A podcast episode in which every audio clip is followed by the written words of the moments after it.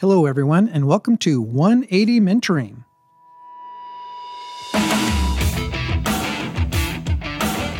I'm Terry Krebs, and I'll be the host of 180 Mentoring, where I'll be providing you with information you can use in day to day leadership situations.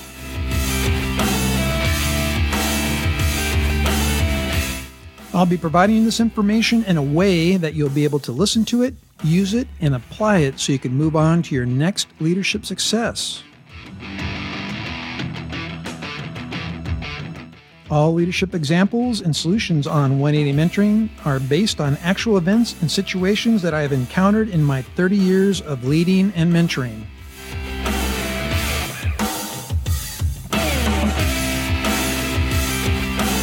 I'm looking forward to today's podcast. Please visit me at 180mentoring.com and 180mentoring at gmail. All right. Hello, everybody. And first of all, let me say thanks to all of the emails that I received encouraging me to do the podcast. Part of those emails, people said, Hey, you had made a mention of staff meetings in your original podcast, and we are very interested to hear about that. So today we're going to talk about staff meetings. When I first started working in an environment where staff meetings were the norm, I was very excited when my boss would come back from the staff meeting because I knew that he was going to have the information that I needed to do my job. Like, what were we doing? What, what were the goals? What kind of things were going on in the office? You know, and I never really paid attention to how long he was gone. And then, I don't know, maybe it was a year or two into working. One day the boss comes in and he's like, Terry, I want you to go to the staff meeting with me. And I was like, great. So I went into the staff meeting because I was sure like this is where the magic happens in an office. What I found out was is the only magic that was going on was I was trying to figure out like how can I get out of here without anybody seeing me? I was like this is terrible. There were so many distractions and inefficient things that were going on. Now, believe me, I'm all about n- not having a guideline about how to do some of the things that I do for work. So being rigid and being specific in, in a meeting um, may seem odd to some people, especially for me. But when, when I went to these meetings, like I wanted to get the information and I wanted to get out and I wanted to do that quickly because what I was good at was doing the work. So these meetings were just, they were just, just really discouraging. So um, through the years, when I finally was given an opportunity to lead, I looked back on that time and I was like, I have to do these better. So I, so I thought about, you know, well, really, why are staff meetings important? And, and here's why. Staff meetings are tactical information sharing platforms. They give you an opportunity as a leader to share information not only from yourself, but from other people in the team. And it's a crossflow of information. It's really one of the key mechanisms of a highly functional team. So let's talk about those. So, when do you have a staff meeting and how often? Well, generally, people have staff meetings once a week, and I found that that really works well. Um, because again, I mentioned just a few minutes ago that staff meetings are about tactical information sharing. Tactical information is is information or actions that really cover just three areas for me today, tomorrow, and the rest of the week that we're in. Okay, it's very simple tactical information, short term focused goals.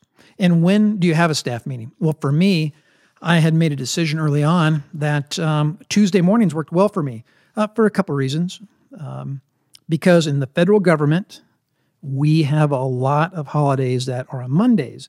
So when you were talking about having a staff meeting, you could be like, well, we're going to have it on a Monday, except when there's a holiday or when something happens over the weekend. And so, anyway, Mondays were always kind of unbalanced. And, you know, in, in the line of work that I did for a long time, there was a lot of activity on the weekend. So, Monday, uh, when it wasn't a holiday, was kind of the catch up and get back up to speed kind of day. So, Tuesdays always worked well for me. And I always started them at eight o'clock, um, early enough where, um, you're not wasting a lot of time during the day and it's late enough so that people can get in, they can drop off the kids, they can get a cup of coffee, they can get their notes together and get ready to go into the meeting. Now, another thing for me, having these on Tuesdays and, and not having the the Monday um, buffer or the holidays built in was because you are trying to make the staff meeting a normal, consistent process that people get used to going to. So it's a normal action. But also, a staff meeting is good to have it on a consistent day so that people can be prepared when they get in there. There's no surprises. Everyone knew Tuesday morning at 8 the staff meeting was going to happen. Now, how long should a staff meeting be? Really, the standard for me, one hour. Now, there's going to be exceptions. If you have a large office, you might have to go a little bit longer. But really, when you start having meetings that are longer than one hour, it causes problems with concentration from other people that are in the meeting. It's hard for anybody to focus on things that they're not actively involved with when they're listening, they're trying to absorb information when you have them in there any longer than an hour. So you don't want to lose people. Another important thing start your meeting on time and end it on time. If you say that you're going to start a staff meeting at 8 o'clock in the morning, you need to start the staff meeting at 8 o'clock in the morning. That was one thing that everyone knew that I was pretty rigid on was if we're going to have a meeting and everyone is going to be in there, don't waste anyone's time by showing up late. And who was that most important for? Me as the leader. If I said I was having an eight o'clock meeting, I better be there at eight o'clock, not 805, not 810, not 815, because then everyone's going to look around like, well, do the meetings really start at 8? Or do they start at 815? Or whenever the boss shows up. Because what you're doing is you're not being respectful of other people's time when you don't hold yourself accountable for the meeting schedule. So please do that because you want people to be respectful of your time. You need to be respectful of their time as well. Because remember, you are taking away time out of the duty day for people to do their regular work. So, um, one hour staff meeting times the number of people, this is say 10, equals 10 hours of lost productivity when you keep them in there. So if you go any longer than an hour, you're losing more time. And if you start the meeting late, you've just wasted more time where really nothing is getting done. Now, remember, um, generally, when you have a staff meeting, people are going to have to take some time to prep for that as well. So factor that into your to your um, formula when you're figuring out how much time are my meetings costing the team. Now, here's another thing no BSing during the meeting. Now, I love to joke and hear what's going on in people's personal lives and talk to them. And I mean, th- there's a time and a place for that because those things are also important for a leader to do is to know what's going on with those people's lives. But staff meetings are about tactical decision and tactical information sharing. If you go in there, and again, we'll use the 10 person example, if you BS with one person for one minute and you have 10 people, there is 10 lost minutes where people could be out of that meeting sooner and out doing actual work. So that's very important. No BSing. Because a residual effect of that is when you start having an off topic conversation with someone, it causes other people in the team to lose focus and um, and then it's going to take them a while to kind of get focused back in and and back into you know the main part of the meeting. So don't allow that to happen. So who goes to meetings?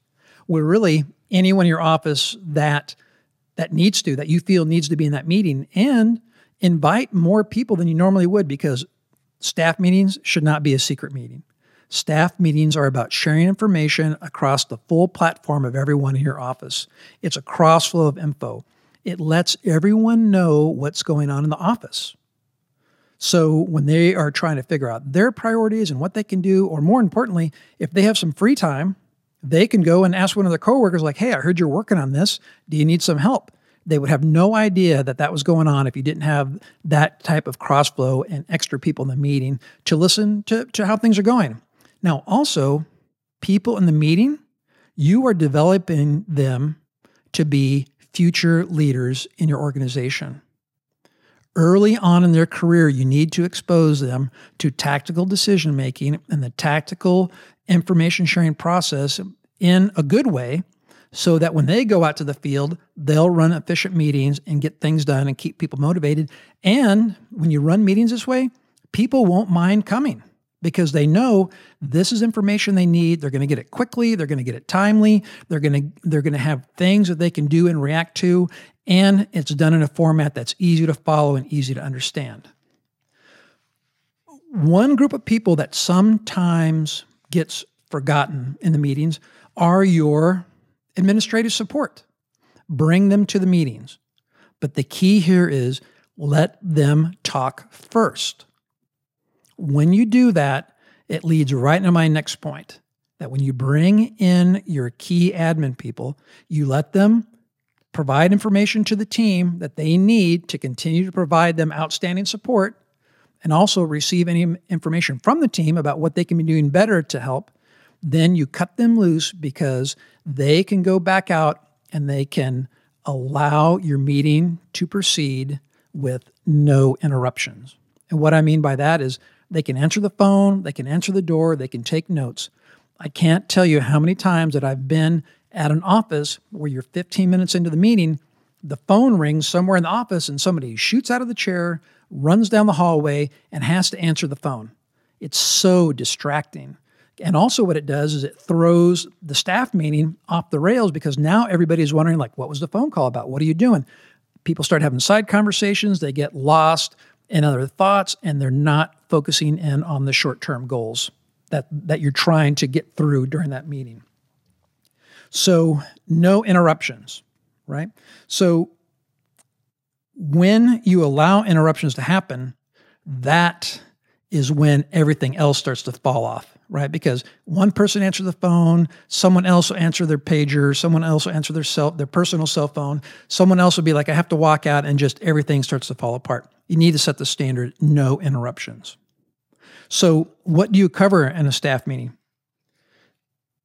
I talked about this earlier, but the key is tactical short term goals. And this includes from you as well. Let the team know what you're doing today, tomorrow, and the rest of the week so they understand what you're working on and how it impacts the office. But also ask them, what are they doing today, tomorrow, and next week?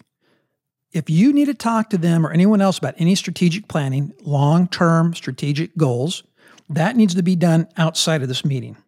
You can have a private meeting with that person or people when you're talking about the, the strategic environment or the strategic planning, which is really done by the senior leaders in the office. So just, just to remind you, what, what are the tactical goals? Short-term focused action items. Okay, today, tomorrow, and this week. Maybe by exception, you can talk to them about some things that are going on next week, but you have to kind of play that by ear again, if you need more time than just that simple interaction between you and that employee, you need to say, Can I talk with you after the meeting so that we can cover that more in detail? Because when you start getting too much in detail in one person's personal day to day stuff, it causes other people to um, lose concentration. In future podcasts, I'm going to talk in more detail about tactical um, decision making I'm going to talk more about tactical and strategic goal setting, about mission, about vision, about leadership philosophy and expectations, because all those have to do with effective goal setting. So um, we will talk about that in the future. My final point, and this is really the key to kind of wrapping all this up about staff meetings, is you need to have someone in the staff meeting taking notes and writing down the answers to the what are you doing today? What are you doing tomorrow? What are you doing next week? So that during your next staff meeting, when it comes around to that person, you can ask them or talk with them. Last week, you said that you were going to accomplish these four things. Did you get those done? The answer, answer is either yes, I did, or no, I didn't. If it's no, I didn't, you can have a short discussion about why that didn't get done. And then those things become one of their new short term goals. It's that simple. Now, when you take notes, that's great because it's going to be respectful to that person and respectful to the team because everyone knows that you're paying attention and that you care about the things that they're working on. If you don't take notes, everyone will know that you haven't taken notes and that you're not keeping track. And that leads to people to thinking that you don't care about what they're doing. And it all comes down to this the residual effect of paying attention to short term tactical goals and asking people to follow up on them and you paying attention to that, it builds in team accountability all by itself. Because what'll happen is when you're going around the room and you're talking to people, what are you doing today? What are you doing tomorrow? What are you doing the next week? People will get tired of saying, I didn't get anything done. They will start to learn like that isn't an acceptable answer. And who's going to tell them that? The team will tell them that. The team will let them know that you're not supporting the team the way that you should. And generally, if the person is accepting, the team will help them pick up the things that they're working on and help make them a better member of the team. And if that person doesn't accept that, well, then that's when you have to step in as a leader. But that's for a whole nother podcast about how you deal with that person. Because in my experience, when you give the team an opportunity to self resolve issues, the team 90% of the time will do that. And how they do that is by being in a staff meeting, listen to what everything's going on, hearing what people are working on, allowing them the opportunity to provide that person assistance or to provide them some team mentoring and let them know that they need to step up their game. It's really as simple as that. So that's it. Staff meetings. That's the secret recipe. Get in, get them done, be tactical, let the team work on the accountability, follow up, and be respectful. And that wraps up today's podcast. Thanks to everyone for your input on today's topic. And if you want to reach out to me, please find me on 180mentoring.com or you can email me at 180mentoring at gmail.com. I'm Terry Krebs, and I'm the host of 180 Mentoring. Thank you very much, and I look forward to talking with you soon.